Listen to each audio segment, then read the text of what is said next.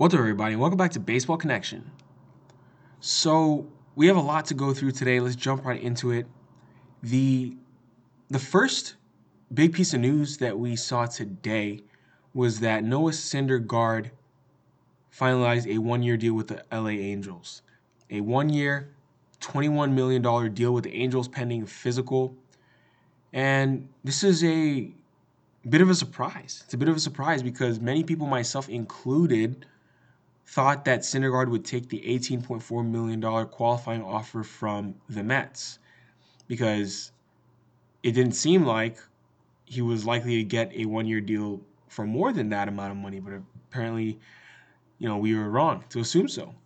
The Angels are giving him $21 million for one year, so he can pitch for his one year in LA and become a free agent again next year and hopefully get the multi-year deal he's looking for. But this would be a year for him to prove that he's healthy coming off of Tommy John surgery and kind of reestablish his value, but he gets good money to do so.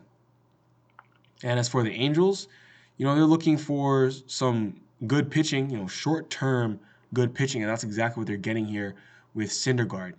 Don't have any kind of long-term commitment. It's just one year. If it goes well, great. Maybe they can try to bring him back or whatever. If it doesn't go well, well, you know, it's just one season. They can wash their hands of it and move on. But yeah, I mean, now the Mets, because they extended a qualifying offer to Syndergaard, they will receive draft pick compensation for his departure. And the Angels will sacrifice a second round pick in next year's draft because they're signing Syndergaard. And, you know, they need help behind Shohei Ohtani. I mean, their GM made it clear at the annual GM meetings that upgrading the starting pitching was going to be a top priority this offseason. That's what they're looking to do here. And hopefully Thor can be healthy and, and you know join Shohei, but you know they have some other internal options that could be in the mix next year. Guys like you know Reid Detmers, Griffin Canning, Jaime Barria, but you know those, those those are just some guys, right? You don't really know what you have behind Shohei and Thor.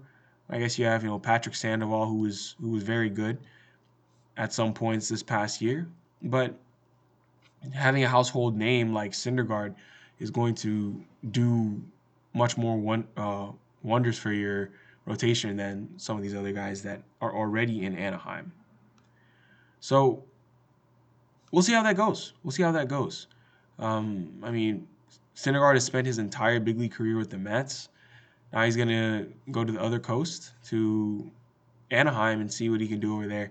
But really, it's just watching to see how he looks coming off of Tommy John. He made, you know, a brief appearance at the end of last this past season. I think he only threw two innings, but you know, to see him get a full season under his belt is going to be huge, and we'll see how that goes. In other news, the Manager of the Year awards have been announced.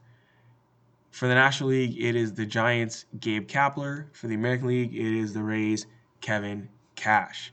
They are named Managers of the Year. And Kevin Cash actually wins this in consecutive years. He won it last year as well. He's just the second manager in history to do it back to back years. I mean, this dude led a Rays team to 100 wins, and they only had a fraction of the pitching staff that they had in 2020. This is the 2020 Rays team that went to the World Series, remember? Well, they only had a fraction of that staff, and they still managed to win 100 games. And then for Gabe Kapler, I mean, he took a Giants team that virtually nobody picked to reach October, and then they end up winning the most games in franchise history with 107.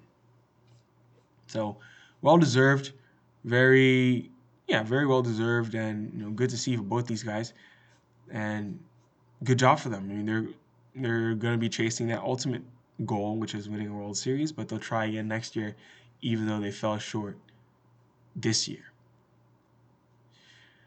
There are some rumors about you know some you know so we, we did see um, Syndergaard get off the block. Oh, by the way, actually before I get into rumors, there was another player who was signed today, and that is right-handed pitcher Jose Berrios.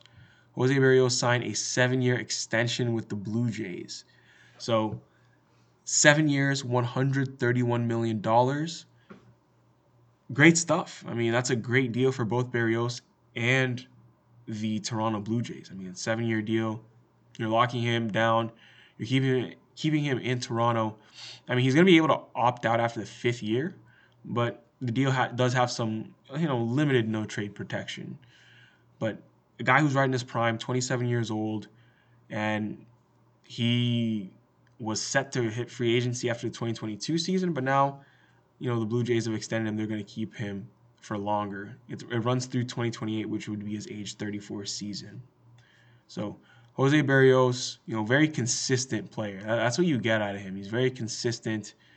Um, I mean, yeah, he makes a lot of starts, you know, 30, 31, 32 plus starts every year. And he'll give you like a high threes ERA. That's the kind of pitcher he is. And, you know, pretty good strikeout rate too. He, he, he can rack out some punch outs, definitely. So, yeah, Jose Berrios, seven years, $131 million for the Toronto Blue Jays. Now, moving on to some rumors. So, there have been some rumors that the Yankees are interested in Matt Olson from the A's. So, they're definitely interested, according to a report about the first baseman, Matt Olson. They reached out to Oakland to inquire about him.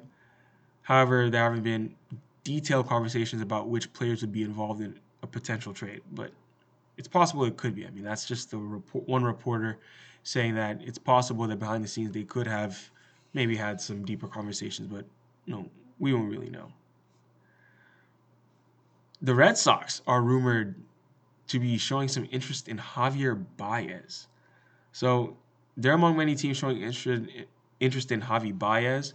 And no, Javi had a good year this year. It was weird how it started, but he ended up finishing strong with the Mets. And yeah, I mean, his bat was very, very good that's gonna help. That's gonna help his case this this offseason. I mean, Xander Bogaerts is Boston's starting shortstop, but Bogey's defense is isn't isn't too hot right now.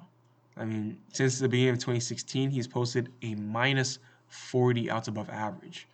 In that same period, time period, Javi Baez is at plus 77. So, yeah, I mean, another possible reason that Boston might be hot, um, might, might be eyeing Javi Baez is that Bogaerts can opt out of his contract next, next offseason. And all indications are that he will, considering how underpaid he is compared to other shortstops.